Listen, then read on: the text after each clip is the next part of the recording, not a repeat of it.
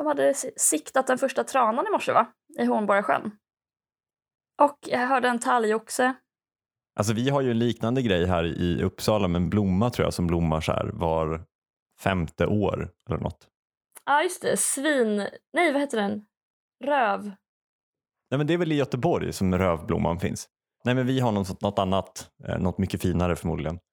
Ja. Men det är också så här, den blommar typ halv tre på natten typ. Så det, men det är ändå alltid någon som har liksom lite jour runt när den ska blomma och skickar liksom ut en push och typ så här panik öppnar de botaniska och så får alla komma och titta. Haleys komet i blomform. Exakt. Det känns hela tiden som att jag tittar i mitt manus för att dra ett skämt. Allt det här är förskrivet. Nej, men vi hade vår kick-off på Göteborgs Botaniska och just letade efter svinröven som en eh, teambuilding-övning i begynnelsen för tusen saker.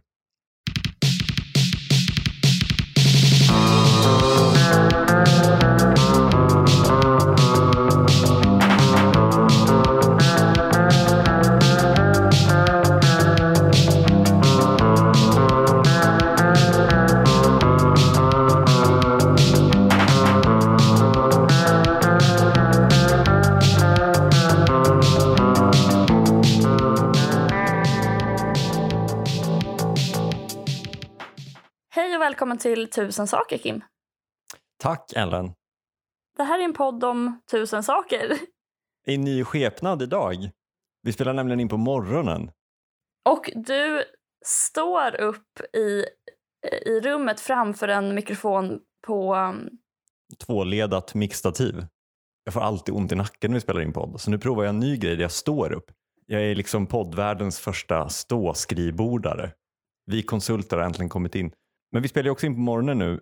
En söndag morgon, eh, 21 februari 2021. Och det påverkar ju dig och mig på ett väldigt speciellt sätt. För vet du vad jag pratar om Ellen? Vad brukar vi göra på söndagmorgnar? Ah, lyssna på Godmorgon världen.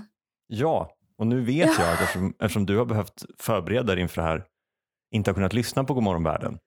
Nej. Så därför tänkte jag bara lite snabbt köra upp det bästa från Godmorgon världen för dig nu. Ja, Det som du har har missat. du lyssnat? Jag har lyssnat. Ah, ja, men då så. Nej, men de pratade om lite allt möjligt eh, som det brukar vara. Det var eh, en kort uppdatering om världsläget. Det är eh, in, inte så bra i Sydamerika. Helt okej i Afrika. Det är så roligt att, att, att Sveriges Radio har en, liksom, de har verkligen så, en Storbritannien-korrespondent, Östeuropa-korrespondent, liksom, Finlands-korrespondent och en Afrika-korrespondent. ja. Eh, Men i alla fall, sen så pratade de om hedgefonder och GameStop. Har du hängt med i den diskussionen? ja. Ska vi, ska vi kort sammanfatta den för den som inte har gjort det? Ja, visst. Jag vet inte om de hade fått någon slags information om att man brukade blanka GameStops aktie. Alltså man har spekulerat på att den ska falla och det har ju då gjort folk upprörda på Reddit för jag antar att det är mycket gamers och så. Alltså det var väl någon så här köpa aktier-tråd kanske på Reddit som liksom köpte jättemycket aktier och så för, steg priset på GameStops aktie. Eh, Wall Street Bets, som gud alla har hört det här tusen gånger så jag ska hålla det kort. Men Mm. där, där är det en massa medelstora till småsparare eh, som diskuterar olika liksom, klipp man kan göra på Wall Street. Mm. Ehm, och då pratade de om att de skulle kunna gå ihop för att påverka en aktiekurs. Eh, I det här fallet då GameStop och några andra liksom, nostalgiska aktier om jag fattade det rätt. Typ Blockbuster. Och, då upp, och sen så upptäckte de också, precis som du sa, att några hedgefonder hade gått in och blankat ehm, GameStop. Så då var det ju en dubbel belöning. De kunde tjäna en massa pengar på GameStop-aktien om, om de köpte den nu när den var låg och sen trissade upp priset. Samtidigt som de just det. kunde blåsa hedgefonderna på pengar. För att om de blankar en aktie och den går upp, då förlorar ju hedgefonderna pengar. Så, att- så att det var ju liksom en, både ett sätt att sko sig själva men också trycka till makten. Typ. ja. Men då skulle i alla fall Godmorgon världen nyansera hedgefonder. Kanske tvätta av den bilden vi har av vilka det är som driver hedgefonder. Patrik Brummer är affärsman och en pionjär av sitt slag då han 1996 startade Nordens första hedgefond. Idag är han ordförande i företaget som bär hans namn, Brummer och Partners. Ja, då måste jag nog beskriva lite grann eftersom att vi håller på med blankning här. Han tar emot i ett konferensrum i företagets lokaler på Norrmalmstorg i Stockholm. Presschefen Johanna sitter bredvid och fyller på hans vattenglas. Eh, och det är bara en del av massor med olika strategier. Och vår uppgift är att sortera vinnare mot förlorare. Vinnarna är aktier man köper, bolag som ska bli vinnare i en miljö som förändras snabbt som exempelvis media. Då. Och förlorarna är de som inte anpassar sig och som har dåliga affärsmodeller och så sakteliga går under. Och de blankar man. Jag, jag vet inte, var det någonting där ni reagerade på? Ja, alltså förutom att han låter ond så är det väl just det här man ska dela upp folk i vinnare och förlorare. Eller aktier i vinnare och förlorare. Det är väl kanske det som är... Alltså han säger det som att det är någonting neutralt och det är det väl kanske. Men det är ju väl just det som folk kanske blir irriterade på, på Reddit. Ja, jo absolut. Men jag tänker också att så här, han är liksom mixad på ett sätt så att vi hör hans kroppsljud. Nu kanske inte det hörs genom telefonlinjen, men vi hör hans kroppsljud nästan mer än vad han säger. Så en hedgefond. Och sen så, sen så hör vi så här också, liksom, presschefen Johanna sitter bredvid och fyller på hans vattenglas. ja. Vad tänker du att det är som bubblar där inom honom? Är det liksom helvetets bubblande lava? Nej, men jag, tror bara att, jag tror bara att det är... Eh, han är noll mediatränad, han har noll ansvar för sin kropp. Och dessutom har han tagit presschefen på sitt bolag för att han vill också ha tillgång till vatten så att han inte ska låta torr i munnen. Sen mm. vet ju mhm. alla som någon gång har intervjuat äldre män att de dricker inte vatten förrän man säger åt dem. För att de sitter bara så här. Ja, men det är det. Jag tänker nästan att det är det som är att nyansera bilden att man låter personer säga ungefär samma sak fast med lite olika tonfall. Och vissa har lite mjäll på tröjan när de säger det. För ofta är det ju inte, det är inte den här beskrivningen som han gav nu av vad en hedgefond är. Det är inte det man är oense om. Men han, när han säger det med så glatt tonfall med liksom tillförsikt så då är det som en liten nyans. Men man kan säga det på olika sätt. Då, med olika... Om Nooshi Dadgostar satt där liksom, och inte gubbfnasade och inte ja. andades i mikrofonen och sa vi delar upp världen i vinnare och förlorare. Och pratade i moll. Då hade det varit en nyans. Alltså, jag tror också att man överskattar hur mycket man kan nyansera någonting. För att ofta är det så här, om någon, om så här, vad var det, Yasin va? Rapparen mm. som är dömd brottsling. Liksom.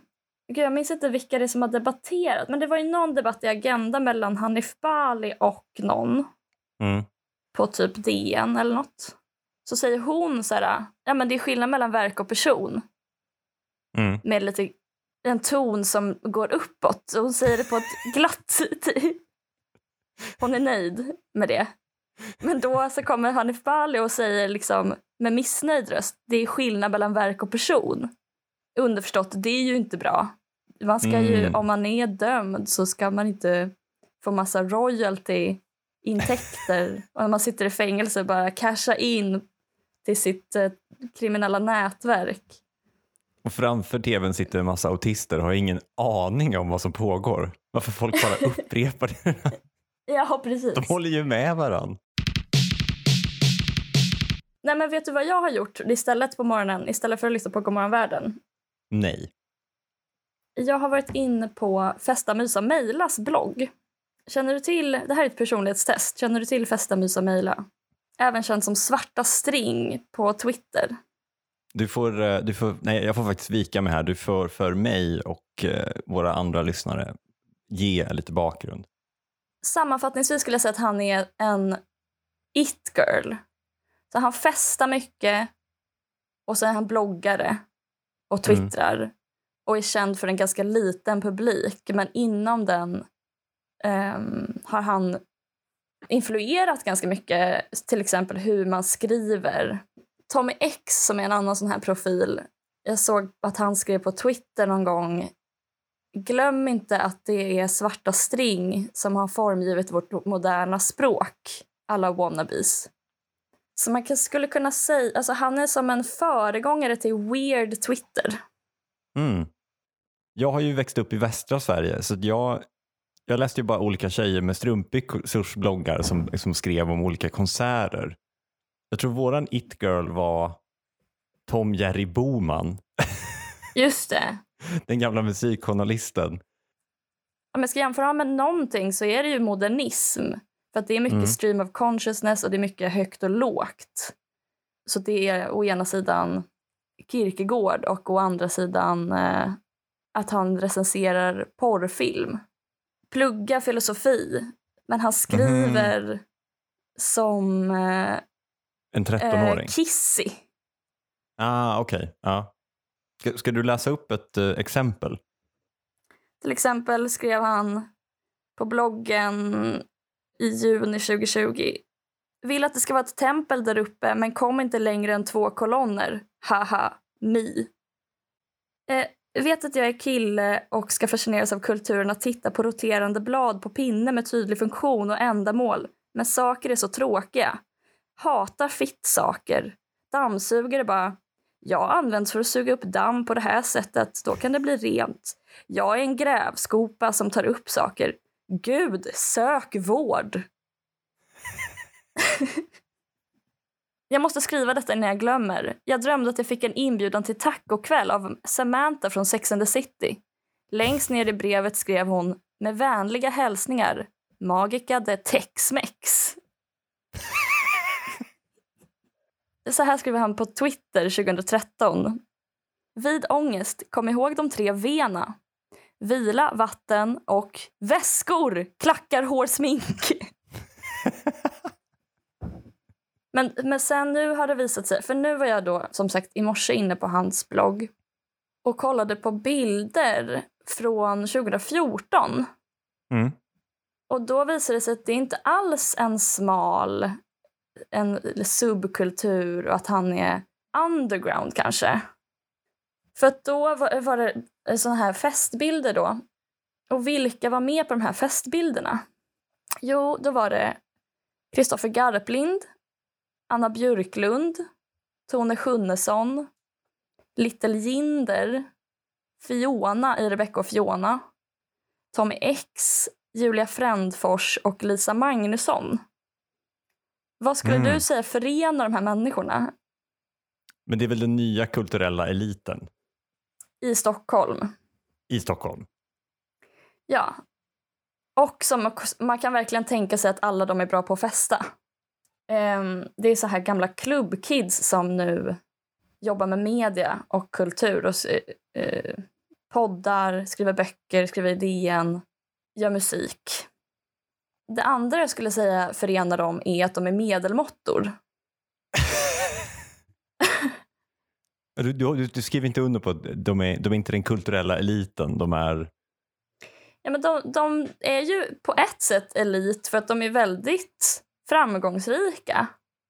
Och tongivande. Och tongivande. Men jag tycker inte att det är så bra kultur. Men jag kan ju ha fel. Men, men är, för då tänker jag om man jämför med andra, de som är kända i Malmö som är Liv och Ola och Jonathan. Eller mm. de som är kända i Göteborg som är kanske Moa Romanova och Sara Klang. Ja. Och Shitkid till exempel. Den kulturen är mycket bättre tycker jag. men de mm. kanske också är kompisar i och för sig. Men, men jag bara tycker att det är någonting som är, antyder att eller jag, jag förstod då, så bara, jaha, det är därför det finns så många medelmåttor i Stockholm. För att de är bara kompisar och festar tillsammans och släpper in varandra. Och det är vänskapskorruption som gör att vissa personer blir kända utan ah, att ha så... åstadkommit någonting. Så du menar att kultur, det har gått upp för dig att kulturen inte är en meritokrati? Där man liksom ses, det är ingen meritokrati, precis. Alla ses hos Svenska Akademin. Alla får komma dit, visa upp sina verk. Man röstar i små demokratiska beehives om den absolut bästa kulturen. Och sen kröner vi och ger liksom statligt stöd för att odla en sund kulturverksamhet. Utan det är bara folk som ger varandra lista. Är det det du vill? Precis, precis. Är det det du vill lägga fram här? det är det som är min otroligt, hot, min otroligt heta tagning. Du känner till att det, på, att det finns en replikeringskris inom om den, liksom forskningen? Att det är ingen som gör den så viktiga grundforskningen. Vi har Nej. några sanningar som är etablerade som vi sakta men säkert urholkar eftersom vi aldrig, vi bekräftar dem liksom inte. Alltså Nej. gravitationen Någon, det finns är ju ingen alltid. som samlar in själva datan och gör kvantforskning. Utan vi refererar bara till samma gamla upp, alltså uppsatser från, som bara blir äldre och äldre och mer och mer bristfälliga. Men kan man Ja. säga idag att Theander 2021 ett- en viktig insats i grundforskningen kring varför står det så illa till kulturellt i det här landet? Ja, men precis. Jag har eh, verkligen kvantifierat. Jag har sett alla de här på bild tillsammans på, jag vet inte, Kåken eller vad man var, Marie Levaux 2014. Man brukar ju ha en sån liksom blicka framåt lite i slutet av sina avhandlingar. Vad känner du? Är det mer forskning som krävs eller kan vi redan komma med konkreta förslag för hur vi ska förändra landskapet? Mm, jag vet Dilan och Moa som nu kanske är lite kända för att ha varit med i På spåret har gjort tv-serier och sådär. Och de klagar alltid på att de aldrig får någon bevakning på vad de gör. Mm. Eh, men de stretar på och gör tv-serier och stå upp och improvisationsföreställningar. Och eftersom kulturlivet i Stockholm är så korrupt och därmed ganska dåligt så kanske vi bara kan lämna över ordet till Dilan och Moa eller någon annan som gör något som är kul. Jag vet inte vem som ska göra det då, för att då är det ju Lisa Magnusson som på DN och hon är bara intresserad av sina kompisar. Men kan man tänka sig, kan man tänka sig kanske att Dilan och Moa bör inse att de stretar inte på samma villkor? Och att de kanske bör knacka på dörren till en annan kultursfär som har stretat på de senaste liksom 80 åren eh, och inte fått den, det erkännande de egentligen förtjänar samtidigt som de är liksom folkets, alltså de är liksom det skådespel som folket får med sitt bröd. Jag pratar givetvis om dansbanden och revyartisterna. Alltså en Ja, sammanslutning mellan liksom Thorleifs och Snålvatten och Jäkelskap-gänget Stefan och Krister. Varför inte Galenskaparna After Shave och Dilan och Moa? Ja, Strength in numbers. ja Det finns det. inte så många dörrar de kan låsa omkring sig. Liksom. Och snart är ju Tone Schunnesson, om inte vi stoppar det här nu så är ju Tone Schunnesson snart på Dramaten och gör föreställningar helt utan skiljetecken. Ja, ja, ja. Ska vi inse att vi, vi har inget att förlora förutom våra bojor om vi bara går Mm. ihop? Det är inte det är liksom inte Dilan och Moa mot dansbanden. Det är Dilan och Moa med dansbanden mot Kristoffer Garplind. Ja, ja. Precis. Perfekt. Kan du tänka liksom ett Dilands Ah, som åker snyggt. runt och liksom gör de kanske kan, jag vet inte, de kanske kan åka piggyback på Grotesco-gänget. Mm. de, de tillsammans med Per Andersson har liksom en viss, de har en liten dörr där. Ja, men för det är, ju, det är ju kanske nästan alltid så att det är kompisgäng. Mm. Alltså det att du beskrev i Göteborg är ju kompisgänget kommer först och sen kommer kulturens väl. inflytande spridas ut från den lilla kärnan. Att det är så med Grotesco och eh, Killinggänget men också kanske Bloomsburggruppen och salongen runt Mallarmé. Att det har varit alltid liksom genom historien massa tongivande kompisgäng. Den innersta kretsen.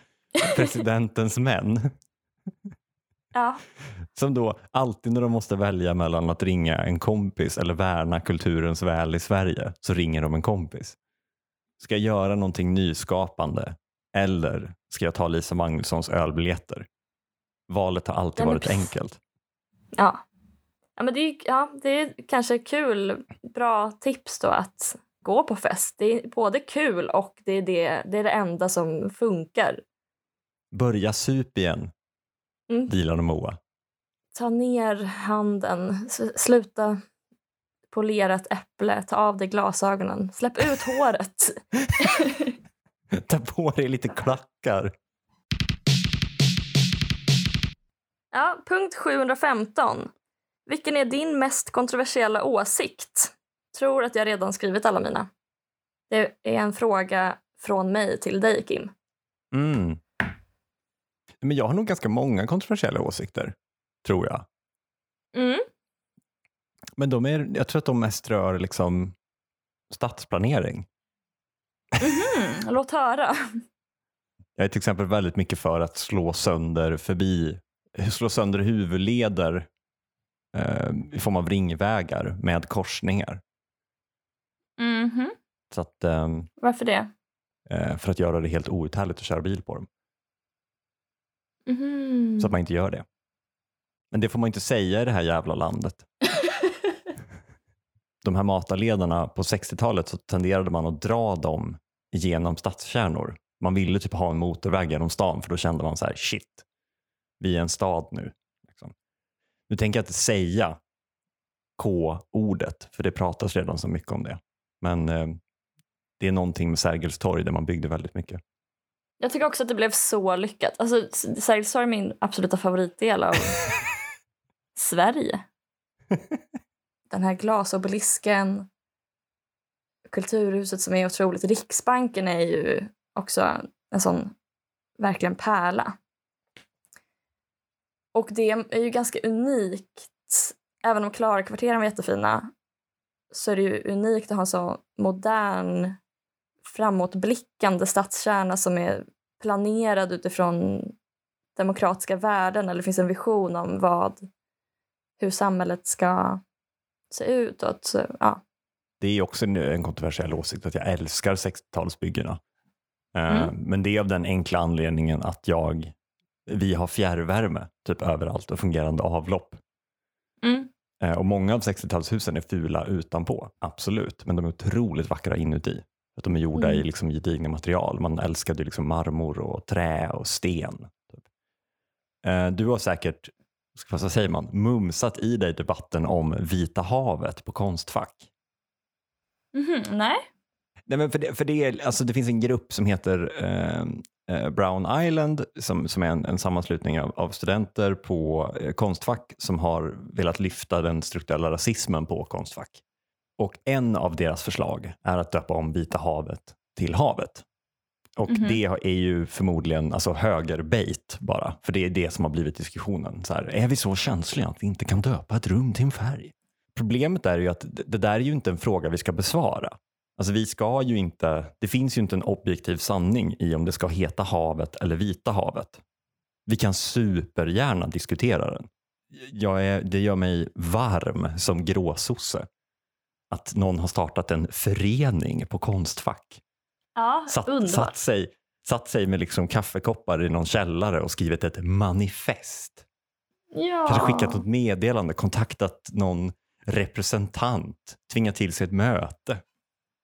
ja, men skrivit, suttit och pillat med stadgarna på ett Ja, typ. konstitutions, konstituerande möte.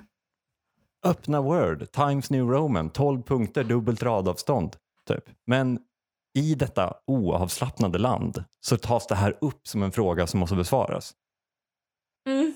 Ska vi verkligen, ja nej, nej, nu vill de byta namn på det här rummet. Vi måste landa i en objektiv sanning kring det här. Liksom. Ja. Men då menar jag, låt oss bara prata. låt oss inte komma fram till någonting. Här har vi en kontroversiell åsikt på riktigt. Att du, att du gillar bara möten. Jag vill bara fylla hela garnisonen med massa utredningar som aldrig kommer fram till någonting. Det, Ja. det, jag tycker, jag, men jag tycker, att det, jag tycker att det är toppen. Jag, jag tycker Mm. att det inte behöver ställas till sin spets. Den som vinner den där diskussionen, ja de får döpa det här rummet till, alltså de kan döpa det till bajs så vitt mig bekommer. Mm. Så länge någon har liksom haft ett litet möte och skrivit lite Times New Roman-papper om varför. Mm. Men då ska det lyftas upp och så ska det hållas folktribunal och så ska det röstas fram en vinnare. Alltså, det, det är jättekonstigt, som om, om, som om någon vinner och sen skjuter vi de andra. Så döper vi om den till Hitlers favoritrum och sen är diskussionen över. Alltså, det, det, det, blir så konstigt. Det blir så, man tvingar in det i den eh, dramaturgin. Ingenjörsmentalitet. Ja. Ja, Okej, det där var min kontroversiella åsikt. Att jag har absolut inga åsikter. Men vi kan ta ett möte om det. Min kontroversiella åsikt är, vad tycker du? Precis. Och sen lyssnar du på det. Så lyssnar jag på det. det. Överväger. Och sen gör jag ingenting. sen startar gör du en ingenting. utredning. Sen tar ni, föreslår ett nytt möte på fredag. Exakt. Men det tyckte jag faktiskt var en kontroversiell åsikt att gilla möten. Men, det, men jag kan verkligen hålla med om det. Alltså jag, jag tycker det är lite... Jag har aldrig riktigt förstått den, det stora uppdämda raseri som finns mot regelbundna morgonmöten. Ja, vi, vi gör ju inget, vi pratar ju bara. Sen så ska, ta, tar man ett nytt möte. Ja, man bara, ja, det är väl trevligt. Prata, det är viktigt att prata också. Exakt. Har vi någonsin kommit fram till någonting i den här podden? Det här är bara ett enda pågående ABF-möte. Ja, gud ja. Punkt 702. Fick reda på av en kompis att Säpo har merch. Ett webcam cover. Ja, det är du som har skrivit det här, Kim. är det jag som har skrivit det där? Mm. Gud vad fantastiskt. Va, men vem har webcam i dessa dagar? Men vadå, alla har webcam? Vad kallar, vad, vad, äh, vänta, trodde du att det var alltså som en liten, Jag menar sån Logitech eh, som ett öga man sätter på. som man då kunde köpa som en liten stickad mössa och sätta över? Från, som det stod Säpo på. Från Säpo. Vad kallar du kameran i, i ehm, din telefon och dator? Om du inte kallar den för webcam? Kallar du kameran i telefonen för webcam? Nej, jag gör nog fan inte det. När jag säger Man det. säger bara kamera kanske. Tyvärr så säger jag nog eyesight för det är det det heter på macken. Jag säger det med litet i också. Om vi går tillbaka till, till Säpo då. Har de lanserat ett webcam-skydd för att säga nej, vi använder inte din webcam. Så här, ta ett webcam-skydd. Du kan slå av och på den som du vill. Eller har de lanserat det för att säga nej, vi använder inte din webcam. Ta vårt webcam-skydd. Eller har de lanserat det för att säga åt er Svensk, vakna! Skydda din webcam från ryssen. Alltså, vilken av tonfallen tror du att det är? Jag tror att det är vi kollar inte din webcam, men ryssen gör. Men ryssen gör. Ja. Vår underrättelsetjänst sysslar inte med underrättelse. Precis. Oavsett hur man gör så samarbetar man med Säpo på något sätt. Antingen liksom finansierar man Säpo på något sätt genom att beställa jättemånga kameraskydd för att skydda sig från Säpo. Eller så samarbetar man genom att ge bort sin information. Jag har sökt nu på Säpo merch och Säpo webbshop. Men hör och häpna hittade jag ingenting. Vad hade du, alltså om du hade hittat Säpos merch-sida Ellen? Vad hade liksom fått Ja. dig att klicka på betala med Klarna direkt? Ja, men kanske om de skulle gjort någon sån egen variant på Female Body Inspector. En sån t-shirt. Sexiga älskare, Sex. Penisorakel. Sexälskande polisofficer. Person. Sexälskande person. Och så vidare. Man är inte bara sexälskande, man kanske också är mamma. ja. Penisorienterad då kanske om man är... Särskilt penisorienterad. Ja. Pettingofficer. ja, det är ju lättare med FBI. Det, det är ju det. Ehm, Mm. Vad hade du klickat på? Nej, jag är mer intresserad av vad man hade tänkt. Alltså, säg att de skulle släppa ett par svarta string som det bara stod Säpo på. Eller ett par kalsonger. Eller liksom Mm. lite hot, alltså typ ett par tajta y-frontskalsonger som spänner åt. Vad hade, liksom, vad hade man Gud, ja. tänkt om man hade liksom gått hem med någon, slitit av eh, det överliggande och sett liksom Säpo titta fram där?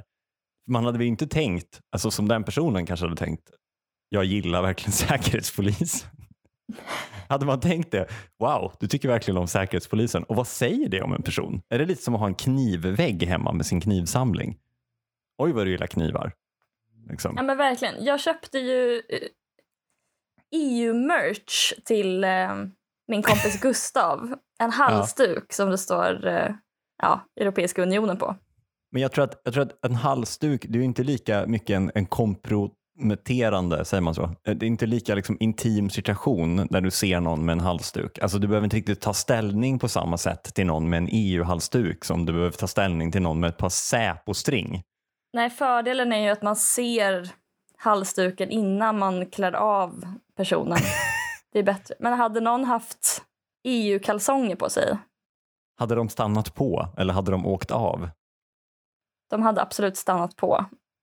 För du kan ju tycka om Säkerhetspolisen. Alltså, de har ju förhindrat eh, alltså, brottslighet och liksom stoppat terrordåd och liksom, Mm. de har ju säkrat landet om man så vill. Det är viktigt med Ja. säkerhet tycker jag.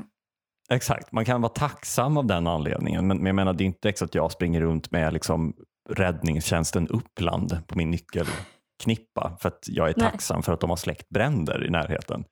Nej, fördelen är ju att man betalar dem med skattesedeln. Ja, eh, så, så därför blir man ju så här, vad har, vad känn, varför känner du att du behöver sträcka ut ett särskilt tack till Säkerhetspolisen? är det det är lite som en människa som har väldigt mycket knivar? Varför är du Patreon till Säpo?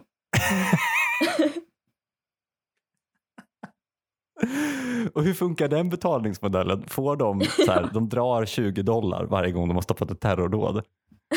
ja, precis. Eller är det på månadsbasis? För jag kan känna att de behöver lite incitament här att prestera i sitt arbete. Tack för idag Ellen. Tack för idag Kim. Tack Sally som producerar podden. Vi kommer ut på tisdagar klockan sex på morgonen. Tack även till Anders som är ansvarig utgivare. Tack Säpo framför allt. För att ni skyddar rikets säkerhet. För att någon lyssnar på oss.